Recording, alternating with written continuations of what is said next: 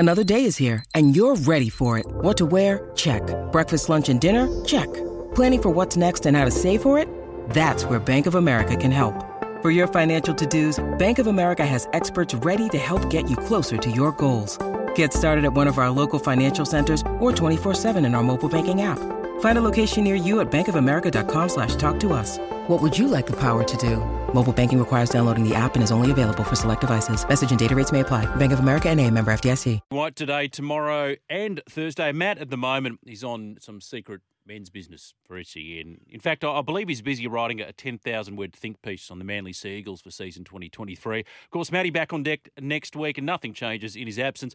Great to have you along this morning, S E N eleven seventy a.m. in Sydney. Our Queensland station's joining us in the next hour of the program. Now, the open line number to have your say, one three hundred oh one eleven seventy, and the text line oh four five seven seven three six seven three six. Uh, Stacks to discuss as always. Uh, joining me on the show today, Jaleesa Rapps from the ten Network, Laurie Horish from E S P N to review that belter of a Super Bowl, uh, Simon Hill from the Global Game, and Brett Phillips from the First Serve. So, uh, usual suspects. Weather in Sydney today, tops of twenty-five, uh, cloudy, high eighty percent chance of showers becoming less likely late this afternoon and evening, but there is a chance of a thunderstorm during the morning and the afternoon. Look, I have a confession to make on the program today, off the top. I, I'd completely forgotten it was Valentine's Day. It's commercial nonsense. I only realised driving in, hearing Vossie and Brandy talking about it. So uh, a belated happy Valentine's Day to my wife. She was asleep when I left anyway. And to all our lovely listeners, I hope you have a lovely day and you know, you get spoilt and you have a nice dinner or whatever your plans are tonight. Maybe you've got big plans. Maybe you're like me and you probably just sit on the couch and do uh, not much. As for those in the world of sport for whom it's a big day, I'm thinking Valentine Holmes, former Wallabies scrum half Josh Valentine, former West Indies cricketer Alfie Valentine, Queensland Australian batter Martin Love, goalkeeper Joe Hart, and of course, England's best batter of the modern era, Joe Root. You know, in rugby league, we spend the good part of Mondays debating certain referee calls from the weekend. We so often hear this saying, you know, imagine if a grand final was decided on that call. And we're talking about this in the Super Bowl yesterday, a, a line ball decision for holding with about just under two minutes remaining in the game. It was a tough call on the Philadelphia Eagles, granted, but the suggestion that a game comes down to one play is nonsense.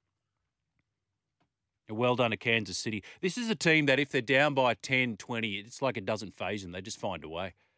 Mahomes is a genius. He's won now, Patrick Mahomes, two Super Bowl rings, two Super Bowl M V Ps in five years. Did you hear Travis Kelsey afterwards? No one gave us a chance. Well, hang on, you're top seeds. You've got the best quarterback going around, already an all-time great. You've got a Hall of Fame coach. And Travis, I don't know if you've seen footage yourself play, but you're pretty good. Uh, I think a lot of people gave you a chance. A lot of people gave you a chance. But Patrick Mahomes on the path to greatness, if he's not there already. Jalen Hurts, that was an M V P performance in a losing side. Really the only blot in his copybook was that that fumble that led to a touchdown. So you talk about big moments of the game. Was it the holding call? You could argue that that changed the game.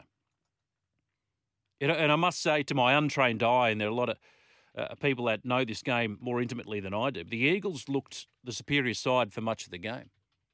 They had the better of attacking possession. But in that second half, they just started to poop the bed, so to speak. And so, again, we have Australians that have played the big game, but unfortunately ended up on the losing side. Uh, Jordan Mailata and, of course, uh, the punter there for the Philly side in Sipos.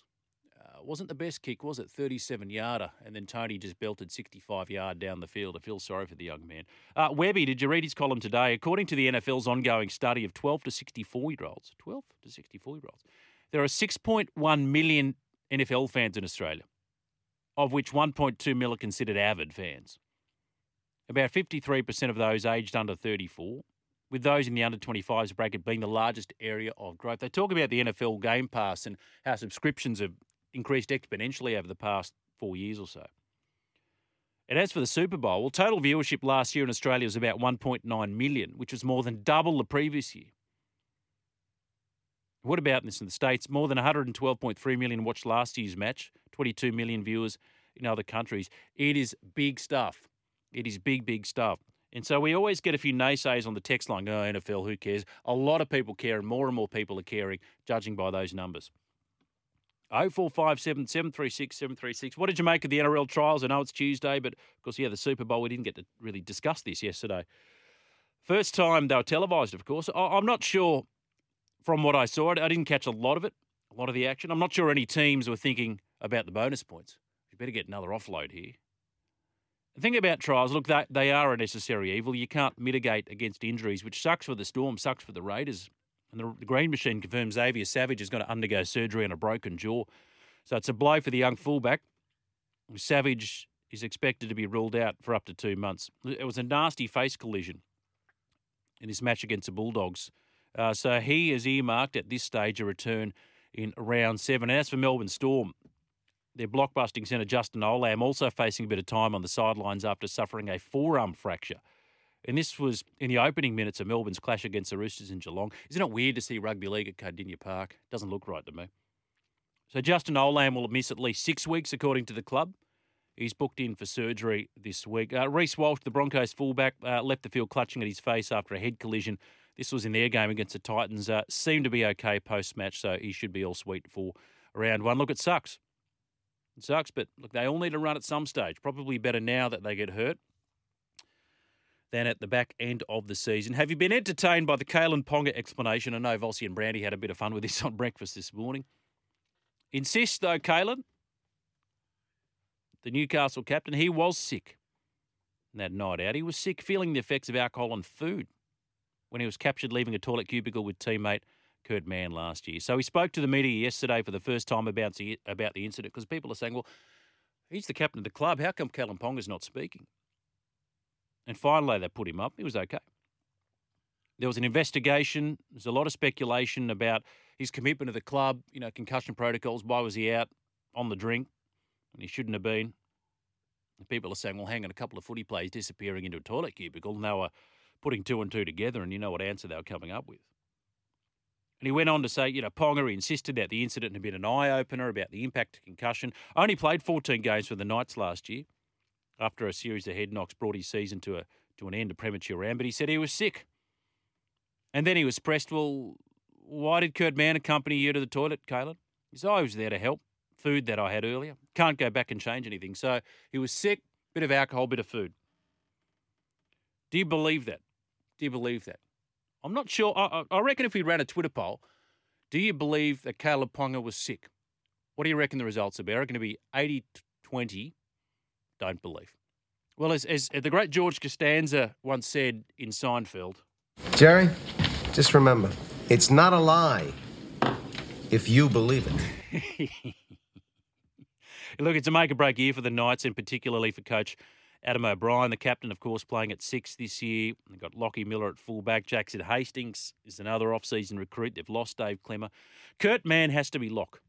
Kurt Mann has to be lock. And I'll tell you why. Do you remember in the Broncos days, Tony Carroll, Tunza was playing thirteen.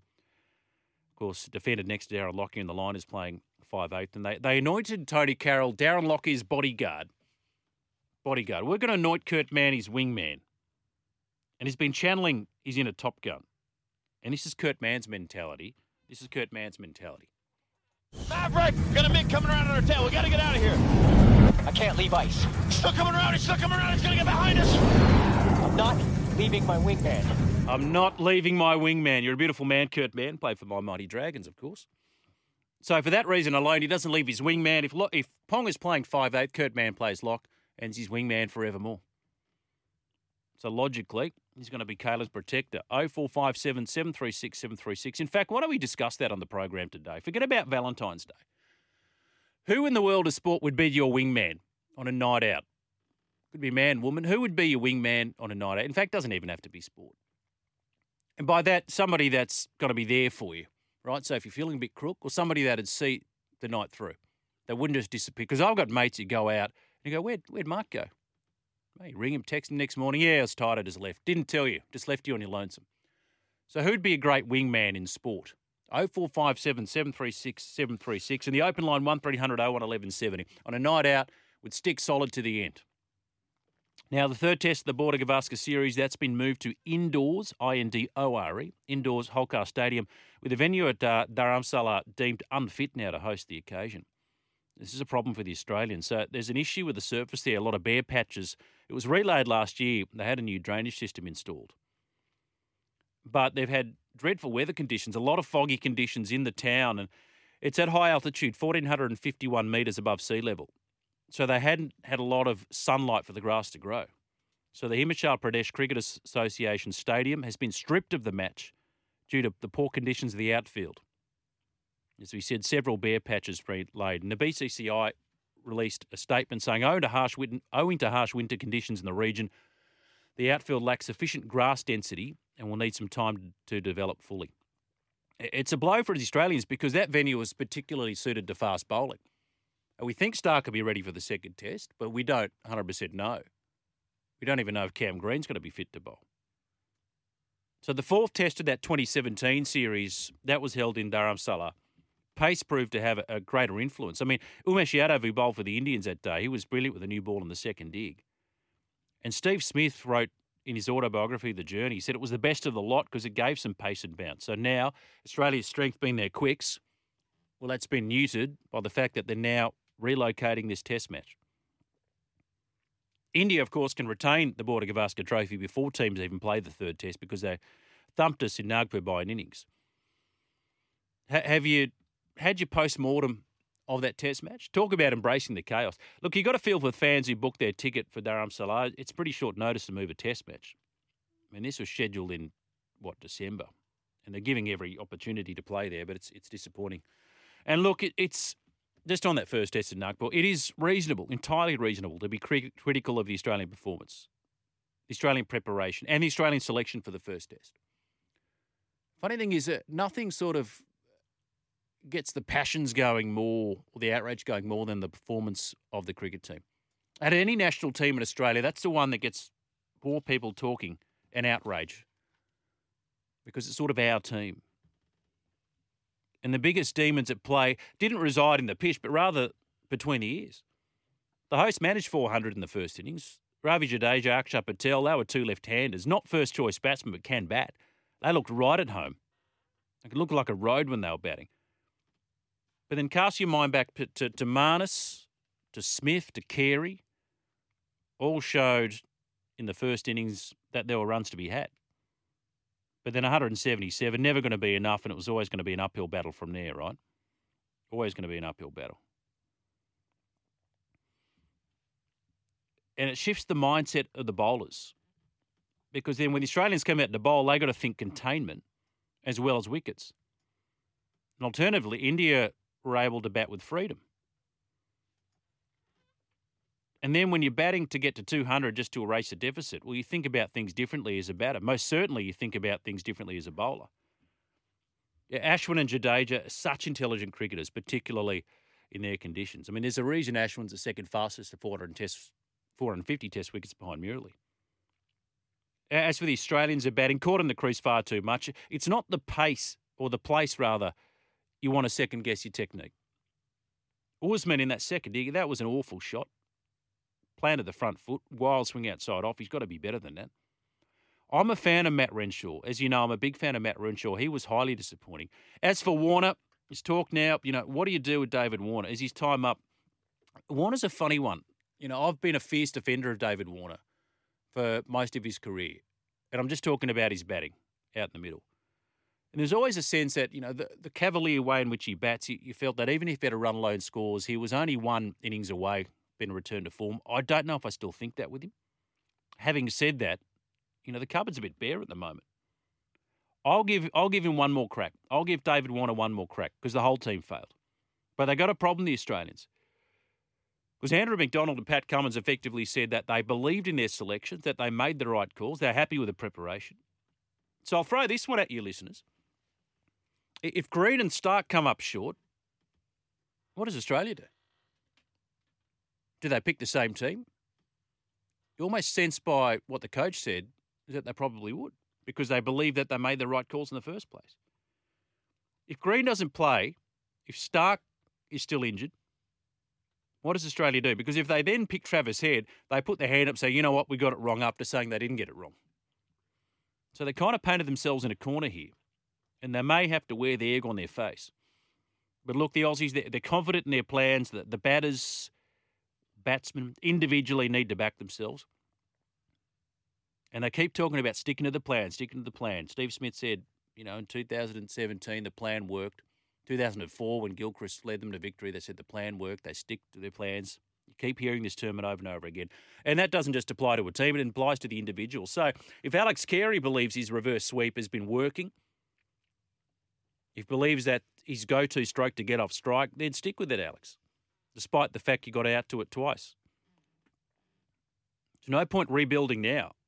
Oh, by the way, a touring team hasn't won in Delhi since nineteen eighty-seven. So second test starts Friday. Uh, Jared will be back on deck for that call. So there you have it. And, and as for Alan Border's comments, look, I worship Alan Border for what he's done for Australian cricket. I have the utmost admiration for the man. Uh, it doesn't necessarily mean that, you know, this, this hard edge that we keep hearing about, this inner bastard, is the right way to go for twenty twenty-three. Different times. I get that. You know, they're all mates now. They all play together in domestic leagues. And all the smiling and laughing. Do I love it? It doesn't particularly bother me. I'd probably want to see a bit less of it, particularly when you've just been thumped. But this was a side criticising the lead-up to Cape Town in the aftermath for being too hard-edged. And now they're criticised for not being hard-edged enough. So they can't win, the Australians. They can't win. It was a shocking match. Uh, bin it and move on and back yourself. If you believe in your plans, well, then follow those plans through to the end. If it doesn't work, then you have a, you know, a post-series review. Oh, and just one more thing on this. As for those who suggest that, oh, this wouldn't have happened under Langer, please.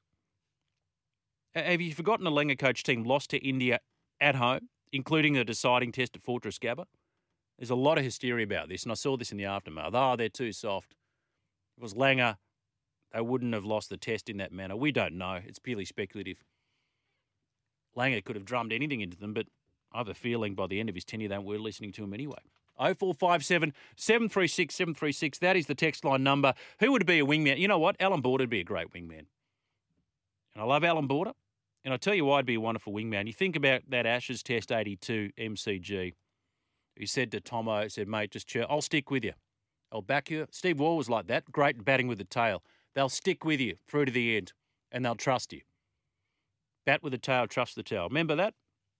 Border and Tomo, set two ninety-two.